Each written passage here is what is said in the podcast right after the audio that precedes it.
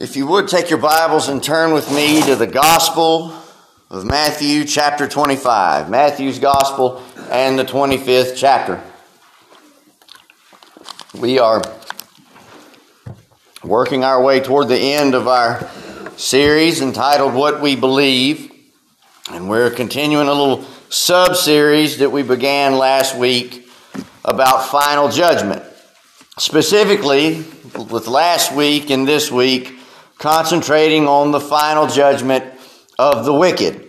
The Bible says that it is appointed unto people, men and women alike, once to die, and after this, the judgment. We looked at the finality of the judgment of the wicked uh, last week, and um, that coming at the end of the age. There is a judgment that is coming for all of us for the righteous and the unrighteous alike. And I asked a question last week which judgment will you stand before? The saved will appear before the judgment seat or the bema seat of Christ. Lord willing, we'll talk about that next week. And last week we, we spoke where the unsaved will stand before the great white throne. I want to warn you from the outset this isn't going to be a feel good sermon. This isn't going to be a sermon that pours the oil of gladness over your head. You will be tempted to look out the window and let your mind wander. You will be tempted to think about anything else than what is being preached this morning. And I pray that you will fight to stay with me as we look at what is the most sobering doctrine in all of Scripture the reality of hell. Why preach on hell? Some would ask. There are people that say, well, you know, I don't preach hell, I just preach the gospel. That's hogwash.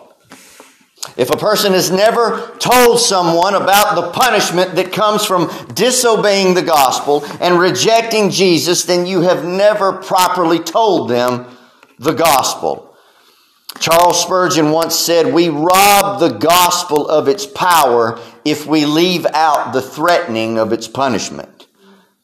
One preacher has put it, our preaching, preaching in our day and time, has become so weak it's as if we have air conditioned hell.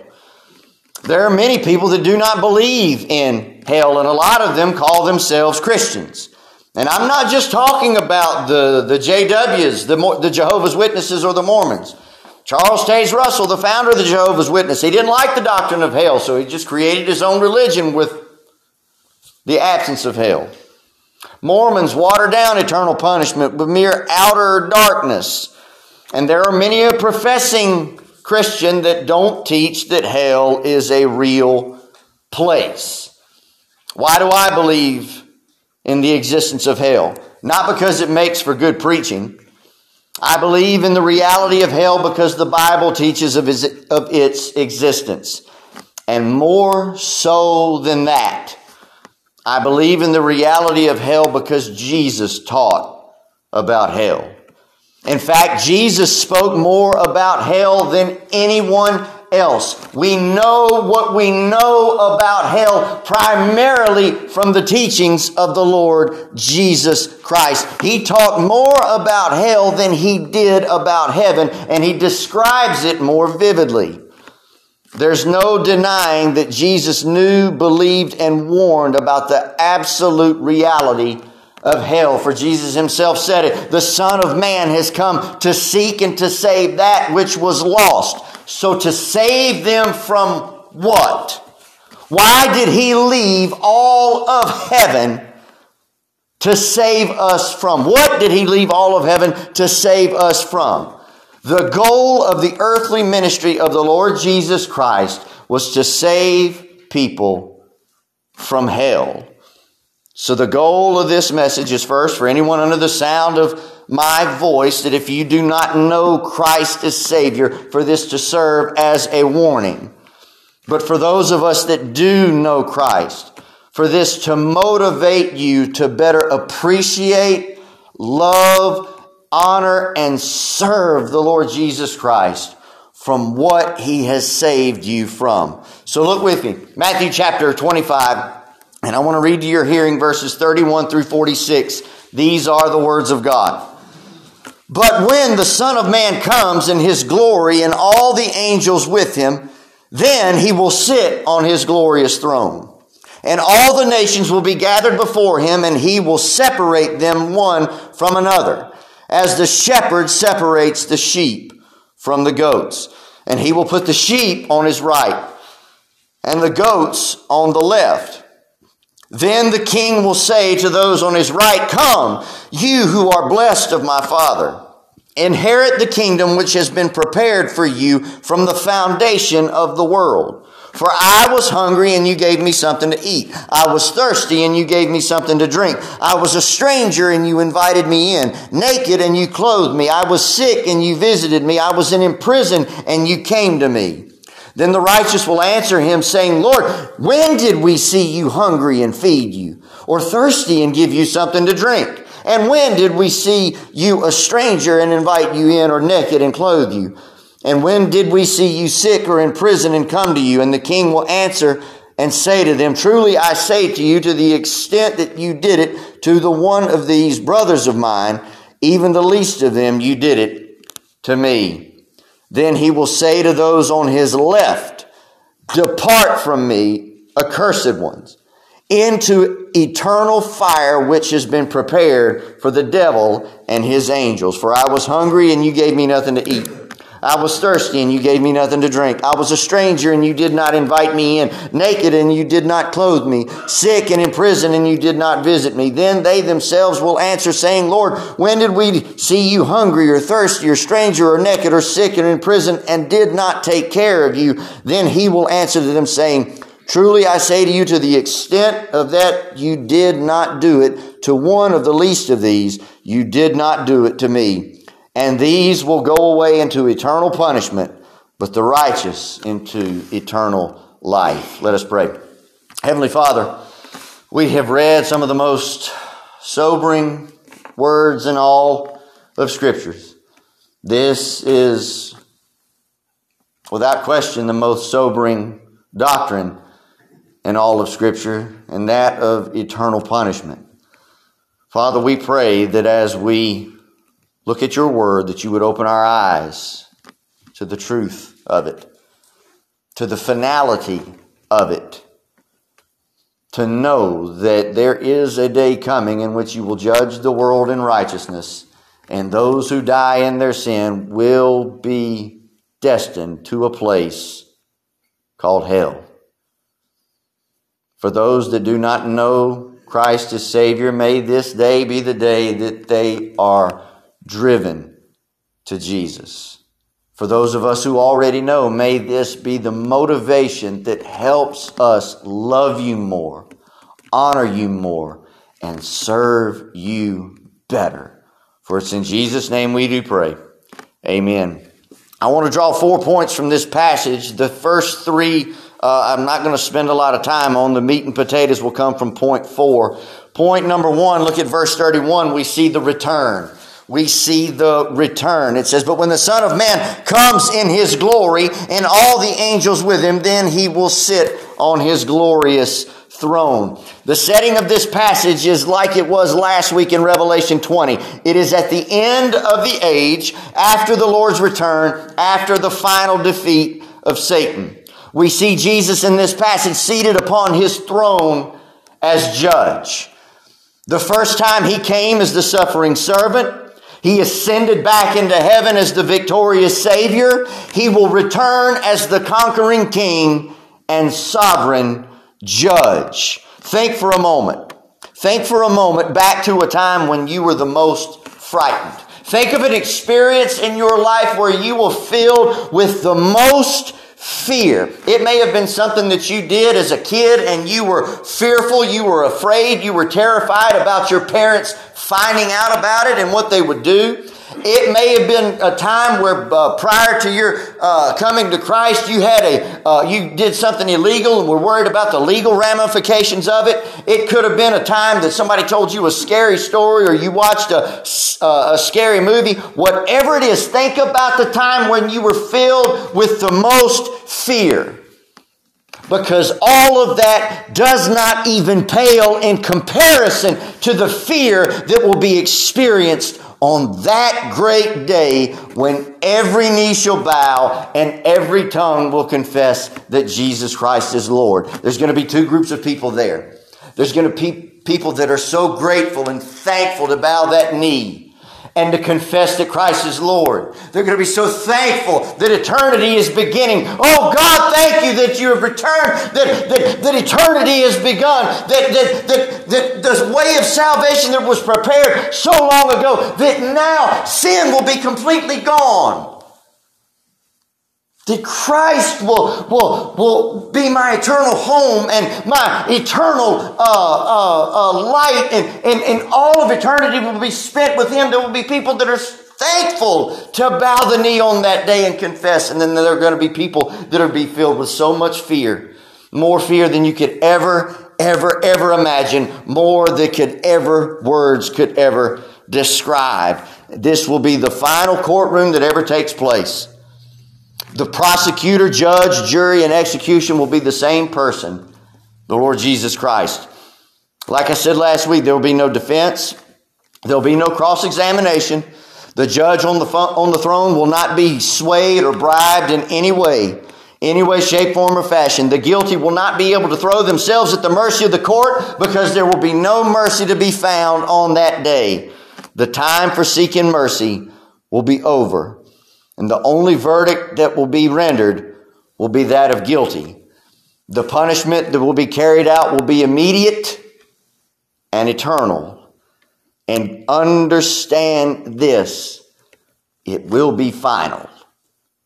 The finality of this it will be final. There will be no plea bargaining. There will be no shortened sentences. Those that stand before the great white throne of the Lord Jesus Christ will suffer the weight of their punishment for all eternity, and it will be final. That verdict will be final. Point number two, verse 32, we see a roundup. We see the return and we see the roundup. Look what it says. It says, And all the nations will be gathered before him all of mankind that has ever lived will be gathered together at one point in time for this final judgment. There will be a rounding up, but then there's also going to be a separation. He's going to round them up, but he's also going to separate them. The great shepherd knows his sheep, and his sheep know him. He will gather those of his flock, and he will also call for those that are not of his flock, that have been awaiting this day in a holding cell of torment.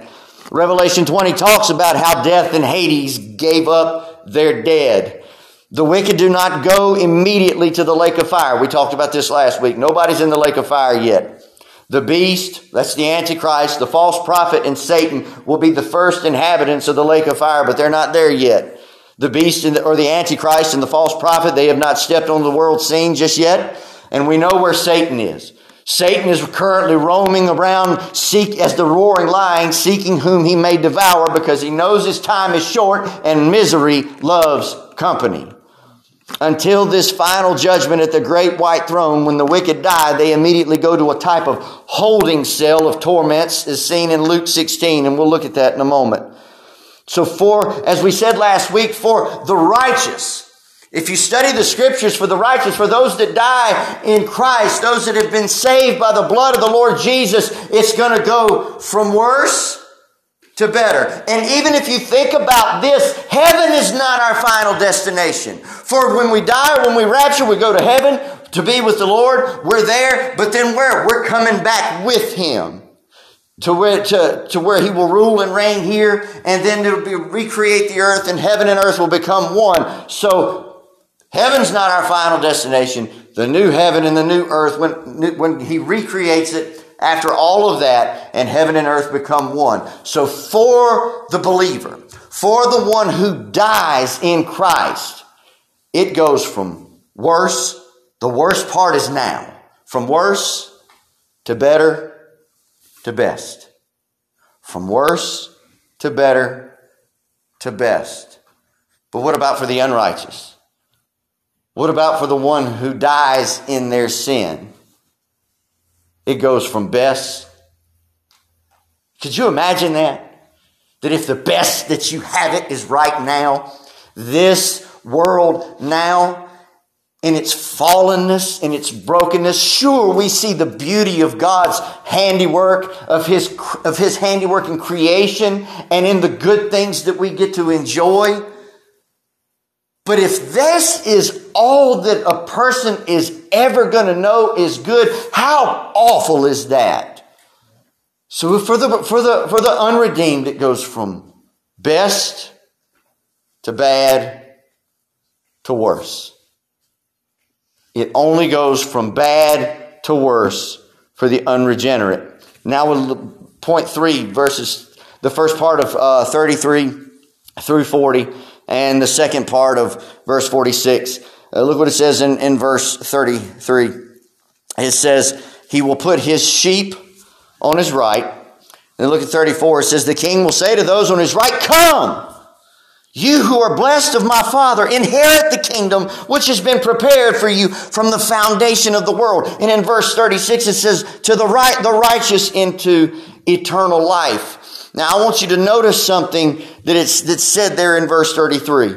Verse 33 says that he will put his sheep on, he will put the sheep on his right. He will put the sheep on his right and the goats on the left his right and the left. And I believe there is intention in it saying that in the text. Now I know in verse 41 it's going uh, it says, then he will say to those on his left, uh, uh, to display the, the judgment that the Lord is about to enact.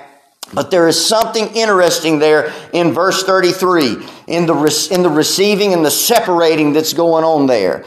It shows that at this separation, Jesus has no ownership, no relationship, or any association whatsoever to the goats. He does not know them. So he says the, the, the sheep are on his right, his right. They're his. They belong to him. The goats are on the left. The goats are on the left. We've been talking about the right and the left position on Wednesday nights going through the book of Genesis. The position of the right is known as the place of honor. The position of the left is the place of dishonor. In Jewish custom, the eldest sat on the right of the patriarchal father. It was the place of inherent blessing. Jesus told the Sanhedrin that they would see him coming in the clouds of heaven, seated at the right hand of power. The sheep, the bride of Christ, is received by the Lord to his right. Next week, we'll look at the blessings that await uh, those that know Christ as Savior, uh, that, that um, has been, uh, as Jesus says in verse 34, prepared from the foundation of the world. Now, let me say this real quick about verses 35 through 40. I don't have time to develop all of that, but it, it does, Jesus is not teaching works based salvation. Some try to make that argument. That's not what the passage is saying because we know from the whole of Scripture, salvation is by grace alone, through faith alone. At the same time, even though salvation is by grace alone, through faith alone, it's not a salvation of works, but it is a salvation that's identified by works. It is a salvation that goes to work. If you say that you have salvation, but there are no works, no fruit to back that up, the half brother of the Lord Jesus says, then your faith is dead. Point number four, and this is where we're going to spend the majority of our time the removal. The removal. Look at the, the, the second part of verse 33. It says, The goats on the left. Now jump over and look at verse 41. Then he will say to those on his left, Depart from me, accursed ones, into the eternal or everlasting fire which has been prepared for the devil and his angels. And then drop down to the first part of verse 46 and these will go away into eternal punishment. Now there are three heresies that are taught with regard to eternal punishment. The first is that of universalism. That means that there'll be no punishment at all, just that everybody eventually is going to be saved, even the devil. The second is one called restoration, restorationism. It means that uh, some people would go to hell, but after a period of time, they'll be released and able to go to heaven, and only the worst of the worst of the worst will stay there. And then there's one that is real popular. It's called annihilationism. That means that when the wicked die, that they will just cease to exist. That when the, the, the people who, who die in their sin, they will just cease to exist. The Bible does not teach any of these things. To be more specific, Jesus does not teach any of these things. Jesus was a hellfire preacher. John the Baptist gets, gets talked about more than, more than anyone else for being a hellfire and brimstone preacher. But you study the teachings of the Lord Jesus Christ. Jesus himself was a hellfire preacher because he came to seek and save people from going there. We get the majority of our information about hell from the teachings of Jesus. He knew there was a hell that awaited all that die in their sin. Every unforgiven sin, every sin committed by every person who rejects Christ will justly be punished by God forever in a place called hell. This is tough to say. And this is tough to wrap our minds around it. And if we're honest, we don't want to think about it. We want to put it out of our mind. But the reality of hell, hell is conscious, eternal punishment. Look at what the text says there in verse 46 eternal, everlasting punishment, continuous, ongoing. The unsaved will be left, will be on the position of the left, symbolizes the position of judgment, and will be removed from the presence of the Lord's mercy, the presence of the Lord's love, the presence of the Lord's goodness, to a place of His full, unvarnished wrath for all eternity. And that place is known as hell. If you study the original languages, there are three words that are used for hell in the Bible. In the Old Testament is the, the, the Old Testament Hebrew word Sheol, which means it can mean grave or place of the dead. In the New Testament, we you, you can run you run across the word Hades, sometimes reference to Hades. In, fact, uh, so the word that's often that's used by the Lord Jesus in Luke 16. We'll look we'll look at that in in, in a moment. Uh, but the, the the the word that is most often used for hell, the one that the the book of Revelation uses as the lake of fire, is the word Gehenna. The word Gehenna. Gehenna is a biblical term because it, at the time it was a biblical place. Gehenna is the clearest, most vivid New Testament term to describe the final hell. Gehenna is in the valley of Ben Hinnom.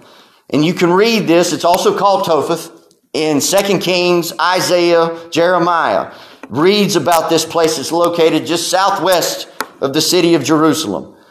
In the Old Testament times, it was a place where idolatrous Israelites burned their children in fire as sacrifices to false gods. And priests, worshippers to Baal and to Moloch would bang drums to drown out the screams of the infants as they burned alive. In Jesus' day, it was a trash dump for the city of Jerusalem. And it was treated like an incinerator because it was a constant, ongoing fire that burned the garbage. Burned the garbage and oftentimes burned dead, uh, uh, dead bodies of criminals. The fires that kept burning constantly gave off a foul smell, foul smelling smoke. The dump was infested with maggots. The valley of Ben Hinnom was a fitting picture of eternal hell that Jesus uh, repeatedly used. But in his teachings, he's, and, and, and this is something that a lot of people they think that Jesus is just talking about that valley, that he's just talking about that trash heap, but you study his teachings, no. He's using that as a reference point, but saying that the, the final hell is worse. Jesus said in Matthew chapter 5 verse 22, he said, But I say to you that everyone who is angry with his brother shall be guilty before the court, and whosoever says to his brother Raca shall be guilty before the Sanhedrin, and whoever says you fool shall be guilty enough to go into fiery hell. He says in verse 29, But if your right eye makes you stumble, tear it out and throw it from you, for it is better to lose one of the parts of your body than for your whole body to be thrown into hell. And if your right hand makes you stumble, cut it off and throw it from you, for it is better for you to lose one of the parts of your body than for the whole body to go into hell. And one of the most common verses that people think of when thinking about Jesus' teachings on hell is Matthew chapter 10, verse 28, where Jesus says, Do not fear those who kill the body, but are unable to kill the soul, but rather fear him who is able to destroy both body and soul in hell. Now, there are people that have misconceptions about hell and what that will actually be. First and foremost, it's not going to be a place where Satan's sitting on some type of throne calling the shots. That's just not biblical. Uh, uh, uh, Satan doesn't even have the, the keys to his final place of punishment. Who does? The Lord Jesus. For he alone has the keys to death and hell. Hell, uh, and, and, and a lot of people, you know, had to read Dante's Inferno in school, and uh, hell will not be a place where demons were, with pitchforks will be chasing the condemned around and torturing them and harassing them for all of eternity. And it won't be like that. It'll be worse. It'll be much, much worse. Another time that the Lord Jesus, another reference that the Lord Jesus speaks of hell is in Luke chapter 16, where we see the parable of the rich man and Lazarus. Let me read a portion of that for you. You know the story. If you've come up in church, been in church any length of time, you know the story of it well. There was a rich man who had good things, who lived a life of extravagance, and then there was Lazarus who uh, sat at the gate and was covered in, in sores. Uh, verse 22 is where I, where I want to pick up. It says, Luke 16, verse 22 says, Now it happened that the poor man died and was carried away by the angels to Abraham's bosom. And the rich man also died and was buried.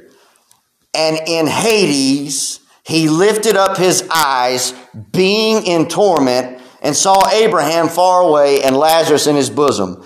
And he cried out and said, Father Abraham, have mercy on me and send Lazarus so that he may dip the tip of his finger in water and cool off my tongue, for I am in agony in this flame. But Abraham said, Child, remember that during your life you received good things and likewise Lazarus bad things. But now he is being comforted here and you are in agony. And besides all this, between us, you, there is a, a great chasm fixed, so that those who wish to come over here to you and are not able, none may cross over from there to us. And he said, Then I am asking you, Father, that you send him to my father's house. I have five brothers, in order that he may warn them, so that they will never come to this place of torment. But Abraham said, They have Moses, the prophets, let them hear them. But he said, No, Father Abraham, if someone goes to them from the dead, they will repent. But he said to him, they, If they do not listen to Moses and the prophets, they will not be persuaded, even if someone rises from the dead. I may need to preach on that one Sunday and develop all of that and how that, that, that Jesus is saying, even if someone comes back from the dead, they won't believe, but they have Moses and the prophets how applicable that is for our day for these people who want to be judged themselves, that want proof of God's existence. Here it is. And in Jesus' parable he, he, here, he says, they have it. They have the Word of God, but it's not good enough for them. But back to what we're talking about now and the reality of hell, and we've reached, we've read what just said uh, uh, Lazarus being in torment, crying out for mercy and finding none, agony in the flame, agony, place of torment. We re- one of the realities of, of hell is that hell will be experienced by the whole body of that individual. Matthew 28 says, Fear the one who uh, can uh, kill both body and soul in hell.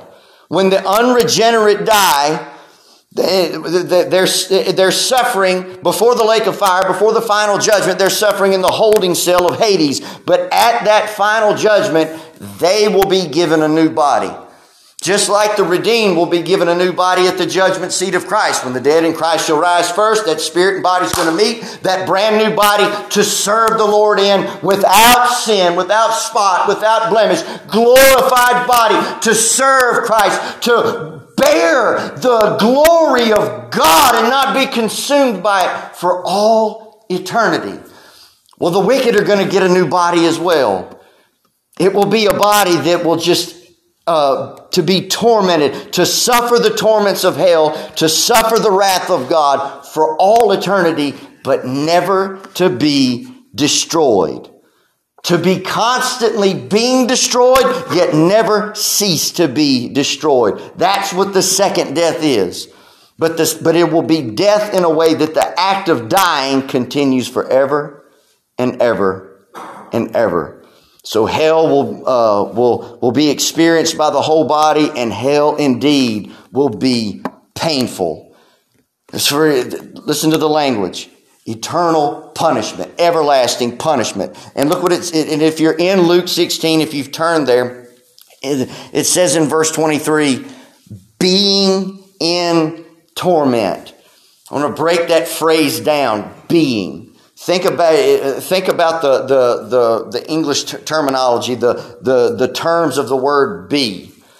Be means future, to be something, that means in the future. Been, have been, that means past tense, but that I B E I N G means present state. Present state in that moment. And in that moment will never, ever end. That moment, that state of being will never, ever end. What won't ever end? The next word, torment. What are the torments of hell? Daniel chapter 12, verse 2 refers to it as shame and everlasting contempt. Paul in 1 Thessalonians 5, 1 Thessalonians chapter 1, verses 5 through 10 says endless destruction and punishment. Jude 7 calls it eternal fire and darkness. The apostle John describes it in Revelation chapter 14 verses 9 and 11. And let me read some of that to you. It says, Then another angel, a third one, followed them, saying with a loud voice, If anyone worships the beast in his image and receives a mark on his forehead or in his hand, listen to this, he will also drink of the wine of the wrath of God. Think back to Jesus in the Garden of Gethsemane. What did he say? He said, Father, if it be possible, let this cup pass from me. What was in the cup? What was in the cup? We're told here in Revelation chapter 14, he will also drink of the wine of the wrath of God, which is mixed in full strength in the cup of his rage. That is what Jesus drank, had poured all over him so that leaves a person with the decision. Either Christ drank it on your behalf, or you will drink it and have it poured on you for all eternity. He also drank of the wine of the wrath of God, which is mixed in full strength in the cup of his rage, and he will be tormented with fire and brimstone in the presence of the holy angels and in the presence of the Lord, and the smoke of their torment goes up forever and ever. And listen to this they have no rest day and night.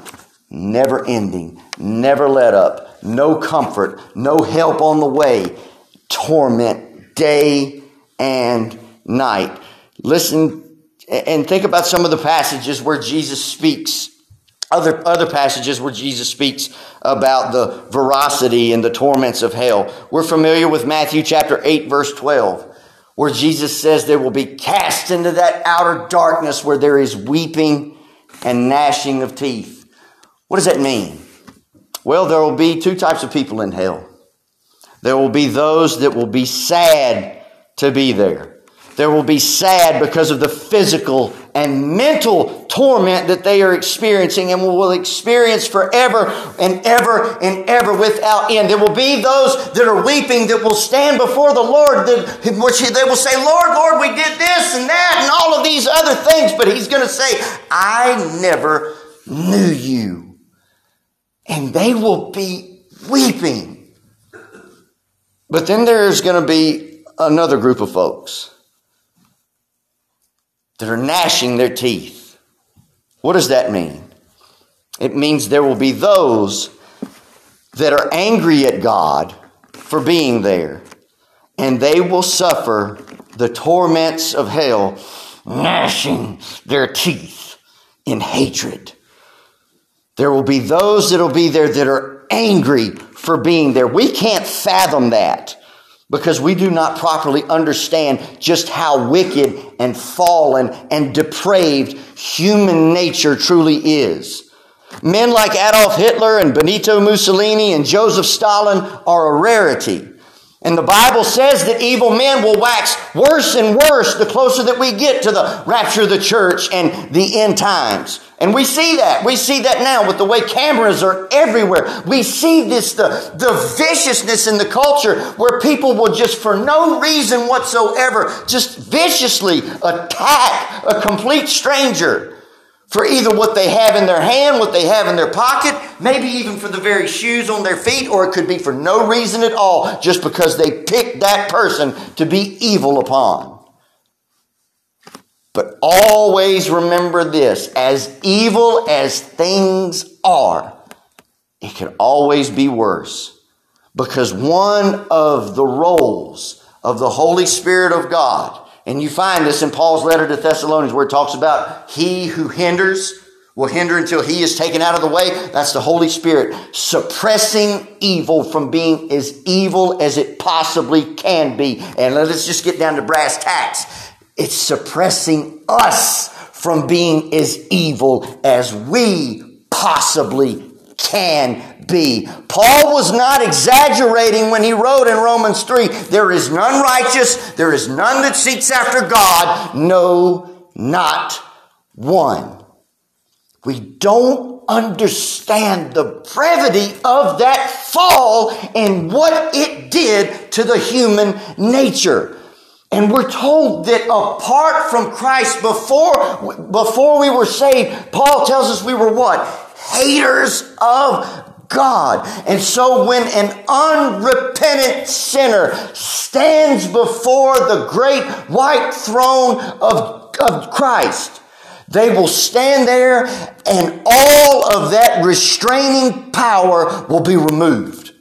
And what will be left in its place will be something that is more vile. It will make Adolf Hitler look like a choir boy. And when that sinner is cast into hell, they will gnash their teeth in anger to God, suffering in the torments of hell, and given over to their complete hatred. So much that if, if after a several millennia, and this is not possible, but this is just how, how much a person is given over and how sin just continues on in hell. That if after several millennia, if the Lord Jesus were to say, hey, he opens the door to hell and says, hey, if you will fall down and worship me, you can come out. They will be so given over to that that they will run not to take him up on his offer, not to fall down and worship him, but to slam the door shut. Because they've been completely given over to that hatred. Hell will be filled with the weeping and the gnashing of teeth. Jesus says fiery furnaces, un, refers to, to hell as fiery furnaces and unquenchable fires outer darkness. And we think of the outer darkness as the absence of, of light. is absence of light. And it will be the, the absence of God's holy light, His goodness, His mercy, His love. But that outer darkness means endless despair. Endless despair. To know that help's never coming. Relief is never coming. Jesus used the, the, these pictures to help us understand just the horror that awaits those that, that are lost. The, the, the darkness represents loneliness, insecurity, being lost, disoriented. Fire represents excruciating pain and burning. The lake of fire represents the sense of drowning and suffocating, taking the burning sulfur internally. And think about, think about the mental aspect of it. Think about the abandonment as a torment in hell. Not only will hell be a place of physical suffering, but mental suffering as well. We, we oftentimes we overlook the, the mental agony of being abandoned for all eternity. Because you think about it, the most chilling cry from our Lord Jesus through his suffering was when he hung upon the cross and said in Matthew 27 verse 46, he said, My God, my God, why have you forsaken me? John MacArthur explained the significance of God forsaking the Son in relation to hell. He said, This is a reminder to all sinners that while hell is the full fury of God's personal punishment presence, He will never be there to comfort. Can you imagine that? A place where comfort will never come. If you're a child, you know the comfort and the reassurance of your parent.